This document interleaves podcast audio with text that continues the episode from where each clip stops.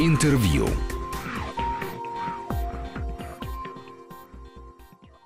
студии Григорий Заславский. Добрый день. Сегодняшний наш гость — это Михаил Швыдкой, который является специальным представителем президента по международному культурному сотрудничеству, а еще у него есть э, замечательное хобби. Он основатель и художественный руководитель театра мюзикла. Здравствуйте, Михаил Ефимович. Здра- здравствуйте, Григорий Анатольевич. Да. Здравствуйте, уважаемые радиослушатели. Давайте поговорим про э, театр мюзикла. Недавно вы возглавили попечительский совет Московского академического музыкального театра Станиславского Юрьевича Данченко, то есть, э, вероятно, театр мюзикла и дальше будет находиться на Пушкинской площади. Но обычно, знаете, как Евгений Писарев ставит спектакли в музыкальном театре Станиславского и в Большом, потому что он находится рядом с театром Пушкина, которым он руководит, и вы тоже где-то поблизости.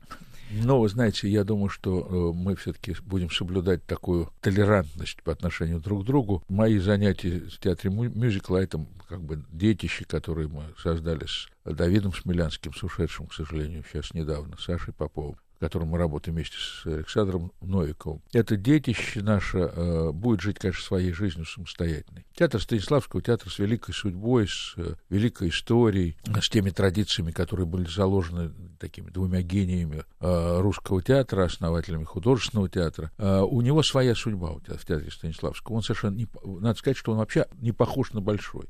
Э, и именно в силу такой исторической своей традиции. Но сегодня мне кажется, что там происходят очень интересные процессы в последние годы, и это связано и с оперной режиссурой, это связано и с замечательной балетной труппой, которую э, сегодня очень интересно э, направляет такой замечательный совершенно танцовщик в прошлом, а, а и очень крупный педагог Лоран Элер. И то, что он сейчас восстановил, в общем, старинный уже по нынешним временам балет э, Нуриева, балет «Дон Кихот», который Нуриев поставил в 1981 году в Гранд-Опера, это знак его понимания того, что нужно соблюдать некий баланс. И Лер сделал невероятно много, чтобы балет э, театра Станиславского Мировича Танченко стал абсолютно органично выражать себя в современном танце то, что происходит на сцене театра Станиславского Мировича Данченко в современном танце, это вызывает просто восторг и огромное удивление. Но он еще показал то, что нужно сбалансировать э, линию развития этого театра. И я вам всем советую пойти на Дон Кихота. Это очень красиво. И это такая дань огромного уважения к большому балету. В каком-то смысле, да, старинному, говорить, ну, это же, это же старый балет, традиционный балет. Но, понимаете, это то искусство, которое не стареет романы Толстого не стареют, или романы э, Золя, да, они все равно э, всегда современны. Что касается мы, нашего театра, театра мюзикла, ну, мы живем отдельно. Я, как вам сказать, когда меня попросили стать председателем попечительского совета, я понял, что это еще одна головная боль, но, но мне действительно хочется коллегам как-то помочь, и там есть проблемы, так сказать, средств для создания новых спектаклей, а у них большая программа на 2020 год, а, и, конечно, социальные поддержки артистов, это все очень важно. Но театр мюзикла — это, как бы сказать, моя э, судьба, да, в каком-то смысле. И то, что мы сегодня делаем на Пушкинской площади, я надеюсь, надеюсь, что мы там будем все-таки жить долго. Мы сегодня делаем новый совершенно спектакль. Это вообще удивительная вещь. Иногда зрители приходят в кассу и говорят, а когда у вас будут там времена не выбирают, спектакль, с которого мы начинаем? Это спектакль, начинали, спектакль, который 9 лет от роду. Или там, когда у вас будут спектакли, которые уже у нас не идут. Люди хотят вообще музыкальный театр — это театр, куда ходят по несколько раз на одни и те же спектакли. Сейчас мы играем «Принцессу цирка» вот э, в эти э, ноябрьские предновогодние дни, и «Жизнь прекрасна» такой. Так приятно э, зайти на сайт и увидеть там «Принцесса цирка», все билеты проданы. Да-да-да, билеты проданы, действительно. У нас там три замечательных будут новации. Одна новация — это у нас будет новая Теодора, молодая актриса, очень интересная. Она пела Сонечку в «Преступлении и наказание» Ася Будрина она будет играть Теодору. К нам пришла, и я очень рад этому, замечательная актриса из Московского художественного театра э, Кристина Бабушкина. Она будет играть угу. Каролину вместе с нашими актерами, которые начинали этот спектакль с естественно, с э, Алексеем Колганом и Леной Моисеевой, но э, Кристина удивительная артистка, и это совершенно будет другой образ Каролины. И вот к нам пришли два потрясающих парня-акробата. Мы их открыли, когда работали над спектаклем «Пари над бездной». Это два потрясающих акробата, которые чемпионы мира, они вошли в книги рекордов Гиннесса. Удивительные ребята, и один из них будет в очередь с Андреем Кольцовым исполнять вот этот знаменитый трюк мистер Икс, у него только одна проблема. Он Мгм. делает так легко, что кажется, что это вообще ерунда. Да, да, да. Но- Здесь очень но- важно, знаете, не, не пробуйте, знаете, как в некоторых рекламах, не пробуйте повторять э, трюки, выполненные профессиональными каскадерами. Да, да, да. Вот, вот. И этот э, парень, который это делает, Валентин, он это делает так легко и так непринужденно. Он мне говорит, может, еще пару стульев поставить наверх. Но я говорю, нет, слушай, не надо, потому что это так страшно. А ему кажется, ну, молодые ребята, они совершенно по-другому живут. Жизнь прекрасна, у нас тоже немножко такая освежится этот спектакль в связи с Новым годом. Но главное, чем мы заняты сейчас, это э, новым мюзиклом. Идет в театре такая интенсивная работа. Уже мы определились с названием, долго мы мучились над названием, пока наш технический директор э, Лина Полонская не придумала это слово, вернее, не напомнила об этом слове. Спектакль будет называться «Прайм Тайм». Это спектакль о конкурсах на телевидении. Хорошее русское слово про Хорошее, хорошее русское слово prime time. А, но удивительно, сейчас я по этому поводу скажу одну вещь. Это будет э, мюзикл о телевизионных конкурсах, которые так любят наши телезрители, и о рэп-баттлах, которые любит друг- другая часть значит, российского общества. По поводу вот этого русского слова prime time. Мы думали, что это слово не стоит использовать, потому что оно отпугнет зрителей более взрослых. На что, когда мы советовались там с опытными специалистами, экспертами в области маркетологии, они сказали, нет, прайм-тайм — это слово уже непонятное для молодежи, потому что они же не смотрят телевизор, они э, работают в интернете, а прайм-тайм — это для людей от 30 и старше. Очень вообще все меняется, как э, язык меняется. Музыка, очаровательную совершенно музыку нам написал, абсолютно российскую, нам написал э, канадский композитор Максим Лепаш. Это будет вообще спектакль... Максим Липаш. Он, Да, он не родственник э, Нелет, ко- он не Кого-то из Липажей. Ну, как Мы же знаем, что были все еще все- пистолеты. Да, все Лепажи, все родственники, как, э, все Ивановы родственники, все Лепажи родственники. А он э, очень хороший композитор. Я сознательно пригласил не русского композитора, потому что мне очень хотелось, чтобы наша вот русско- российская музыка замечательная, да, чтобы она прозвучала, ну, как бы сказать, ну, чуть более остраненно, может быть. Мгм. И он действительно удивительным образом уловил такие э, некоторые стилистические особенности российской музыки, как, э, там, скажем, 20-х годов прошлого века. Он написал чудный гимн телевидению, но это просто такой ранний Шостакович. Также и тенденции э, последних лет, когда все напоминает блатной шансон, понимаете, немножко.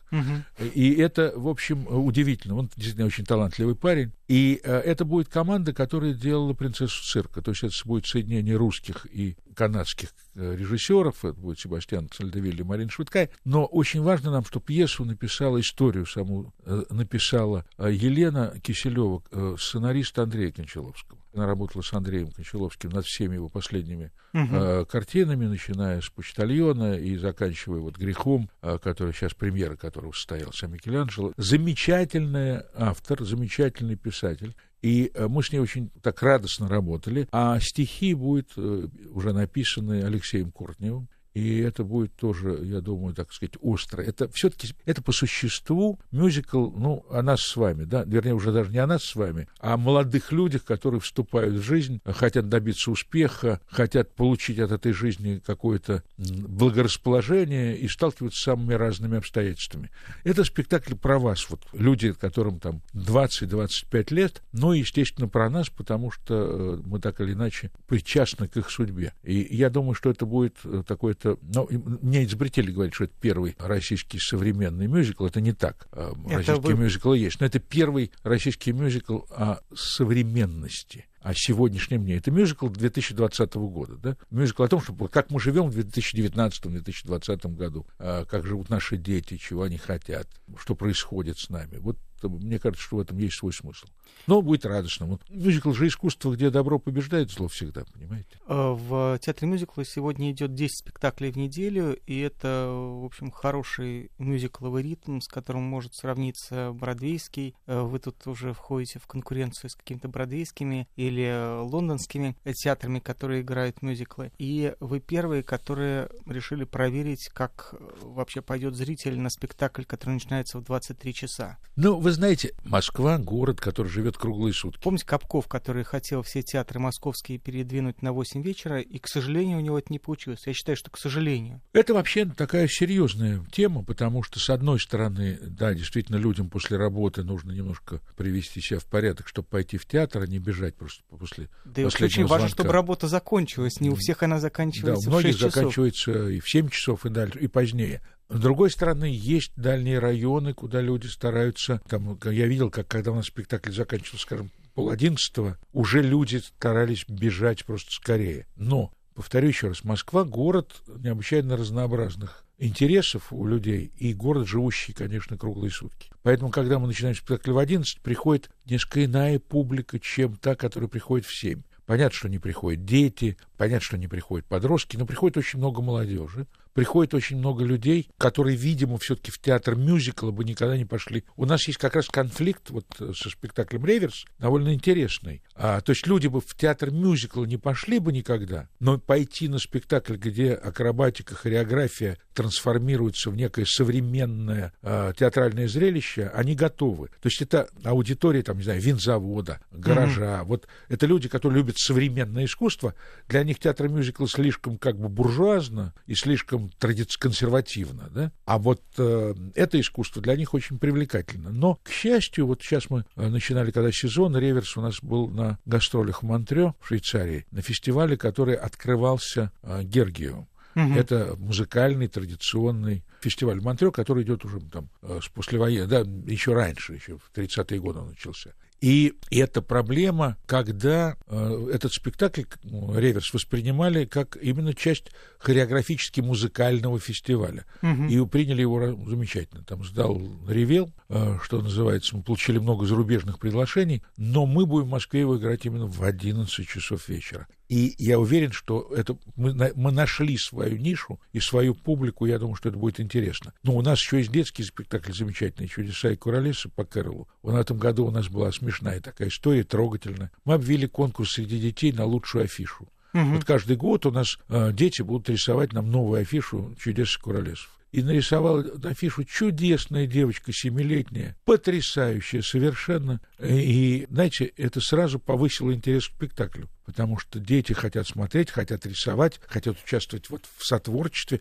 Вообще мы уделяем довольно много внимания тому, как найти путь к э, школьникам, к молодежи. И недавно в нашем театре была встреча с директорами московских школ, как раз перед спектаклем «Преступление и наказание». А после этого спектакля они хотели встретиться теперь с Кончаловским еще раз, чтобы обсудить, как вот языком популярного искусства можно пересказывать довольно сложные романы, как вы понимаете. И вот этот диалог с молодежью мы хотим, конечно, продолжать. Я думаю, что поэтому мы решили сделать мюзикл о, этот prime-time мюзикл о совсем молодых людях, которые только вступают в жизнь и хотят добиться успеха. Я думаю, что в этом какой-то нерв времени все-таки отражается.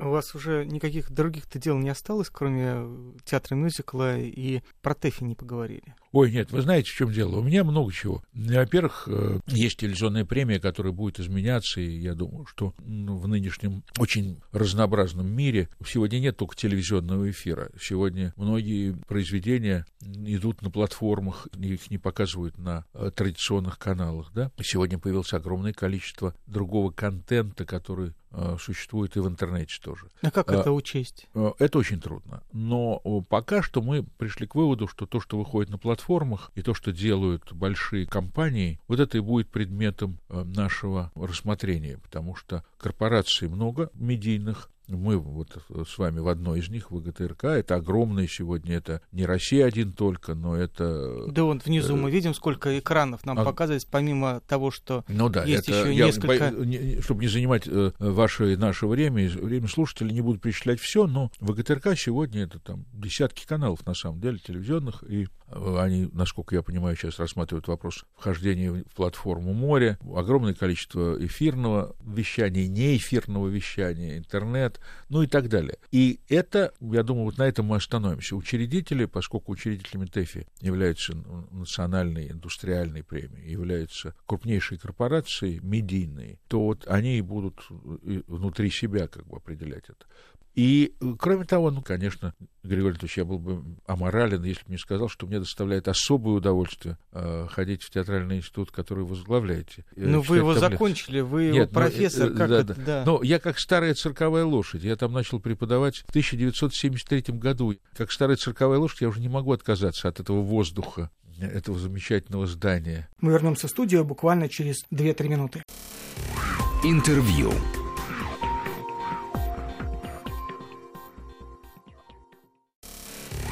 Интервью.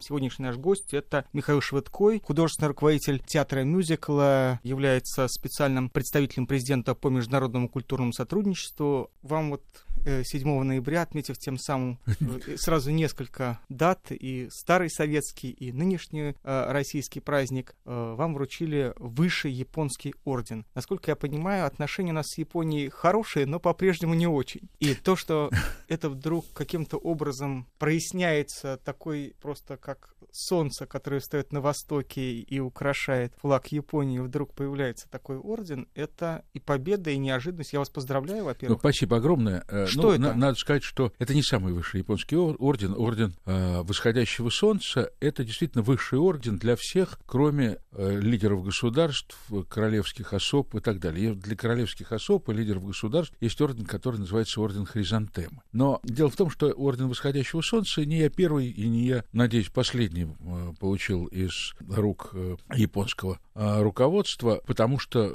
мы должны понять отношения с Японией, которые достаточно сложны, ну, в силу целого ряда обстоятельств, начиная еще э, с послевоенного времени, я не, не буду вспоминать наши отношения межвоенных лет, э, 20-е и 30-е годы, но надо сказать, что что вот как только была подписана Московская декларация, это было в 1956 году, э, сразу через очень короткое время, в 1957 году в Японию поехал Большой театр. И это было событие, э, которое во многом стало таким э, символом и знаком в наших отношениях э, в культурной сфере, безусловно. Большой театр, потом Кировский театр, э, госоркестр под руководством Светланова, Большой московский цирк, который очень любили. Вот японцы, несмотря ни на какие осложнения в наших отношениях, на улучшение, ухудшение, они традиционно очень высоко ценят советскую, русскую, российскую культуру. И это очень важно. Важно, потому что, когда мы подписывали в 2006 году соглашение о проведении ежегодного фестиваля русской культуры, российской культуры в Японии, 2006 год, мы его подписывали буквально через несколько дней, когда был очень тяжелый э, инцидент с э, рыбаками э, японскими, с жертвами, и Япония была вся политически очень взволнована, а мы, тем не менее, подписали соглашение, которое действует до сих пор, и соглашение, по которому ежегодно в течение полугода э, российское искусство, российская культура, деятели гуманитарные, которые представляют Россию, будут показывать свое искусство, рассказывать о российской культуре в Японии. Это длится, как вы понимаете, уже 14 лет практически. И мне тогда пришлось этим достаточно серьезно заниматься, как и перекрестным годом Япония-Россия, Россия-Япония, который только что закончился. И это все показывает, что, несмотря на разную политическую погоду, деятели культуры культурное сотрудничество э, неизменно между Россией и Японией. Поэтому тот орден, который, как бы сказать, э, ну, деталь одна существенная, э, я его получал в Японии, в императорском дворце, из рук премьера, но дело не в этом, потому что этот орден совсем недавно получила Марина Алашак, директор Пушкинского музея, который очень много сделал для развития межмузейных отношений российско-японских. Этот орден получил Владимир Урин в Москве, тоже директор Большого театра, потому что Большой театр связан с Японией, как я уже говорил, а, более полувека. Словом, отношения в области культуры с японцами — это традиции, традиции, с моей точки зрения, очень хорошие. Первые гастроли Кабуки были в СССР, и это тоже отдельная страница как бы наших отношений. Ну, а скажите, пожалуйста, вот а, эти ордена, они означают, что что-то будет дальше еще лучше, или это спасибо, до свидания? Ну, вы знаете, в чем дело. География ведь это судьба практически. А, и то, что мы граничим с Японией, то, что нас связывают а, долгие отношения, начавшиеся еще строго говоря, в XIX веке, хотя можно говорить и о более ранних наших контактах с японцами, поэтому эти отношения никуда не денутся. Сейчас э, как раз я ездил-то не, не столько орден получать, сколько для того, чтобы провести переговоры о том, как мы будем проводить в 2020 году год, перекрестный год межрегиональных обменов. Японцы традиционно работают, естественно, на Дальнем Востоке. Э, есть у них э, заводы в Центральной России, в частности, в Калужской области, в Ленинградской области. Но э, дело в том, что что межрегиональные обмены, как мне представляется, открывают новые возможности. Вот в этом сложно устроенном мире, как ни странно, отношение городов сегодня, регионов, э, становится тем очень важным э, направлением деятельности, которое не зависит от э, такой федеральной повестки дня. То есть на самом верху могут развиваться штормы, а вот отношения между городами развиваются очень интересно. Я сравнительно недавно был в Германии, там около года тому назад, и мы проводили там очередной съезд городов-побратимов Германии и России. Вы бы послушали, что говорили наши немецкие коллеги о своем, так сказать, берлинском правительстве, о том, как оно неправильно ведет себя э, в отношении э, с Россией. И э, многие немецкие города абсолютно как бы ответственные одновременно, без какого-то надрыва говорят о том, что вы там вот наверху делаете, что вы считаете нужным, а мы полагаем, что отношения с русскими — это вопрос важный, вопрос исторической памяти, с одной стороны, вопрос прагматических отношений с другой стороны. Это вовсе не значит, что у нас с Германией, кстати сказать, диалог идет по самым разным направлениям, в том числе и в сфере культуры, и довольно обширной. Сейчас в этом году в Германии проводится а, русский сезон, который закончится в Гамбурге в декабре месяце большим концертом Юрия Башмета, а затем в Берлине будет большой такой рождественский концерт, в котором примут участие Валерий Гергиев, и Мацуев. А вот э, об этом как раз хотел спросить. Вот там, где отношения плохие, их э, каким-то образом удается удается улучшить с помощью каких-то культурных проектов? И возможны ли э, какие-нибудь обменные культурные акции, да, год культуры, год языка, год э, туризма, год чего-нибудь еще э, сегодня с такими странами, как Великобритания или Соединенные Штаты? Ну, я не говорю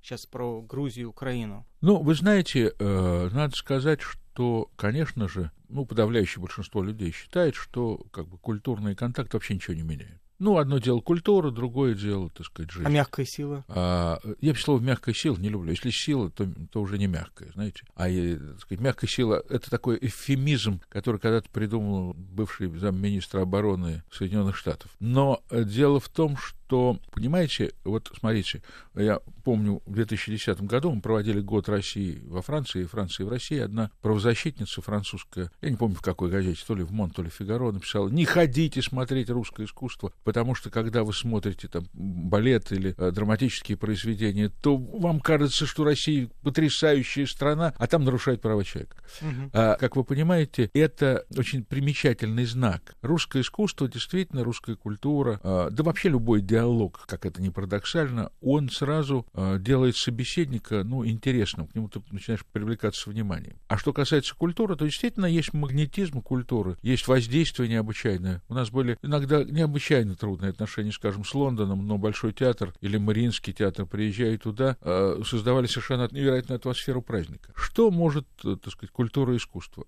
В общем, они создают некую атмосферу, которая похожа на доверие, скажем так. Вы приходите в театр, вы приходите в концертный зал, вы входите в кинозал или вы вступаете на какую-то конференцию, и начинается вот этот вот разговор культуры с человеком, искусства с человеком. А, и, конечно, происходят некоторые такие достаточно сложные процессы. Когда-то Роберт Музиль, замечательный австрийский писатель, сказал, а что остается после искусства, когда его спросили? Угу. Сказал, ну как что остается после искусства? После искусства остаемся мы, изменившиеся. Искусство меняет людей, так или иначе, да, влияет на них. И когда происходит встреча с русским искусством, ну, конечно, это влияет на любого иностранного а, зрителя, слушателя, а, человека, который участвует в этом диалоге культур. Отсюда возникает, повторю, некая атмосфера. Это очень медленно создается, и э, это атмосфера, которая порождает и должна родить некое доверие друг к другу. Сегодня, на самом деле, мы можем сколько угодно говорить о экономических проблемах, о санкциях, но самая главная проблема, с моей точки зрения, это тотальный кризис доверия. Страны перестали друг другу доверять. Страны перестали понимать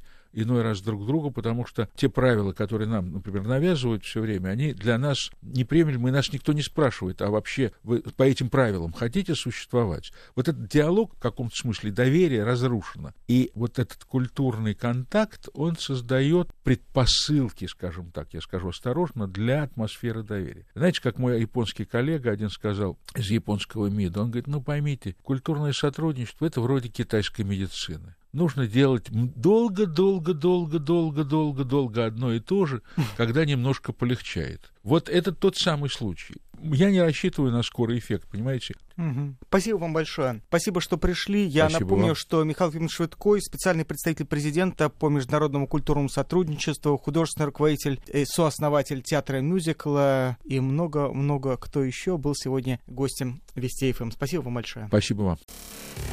Интервью.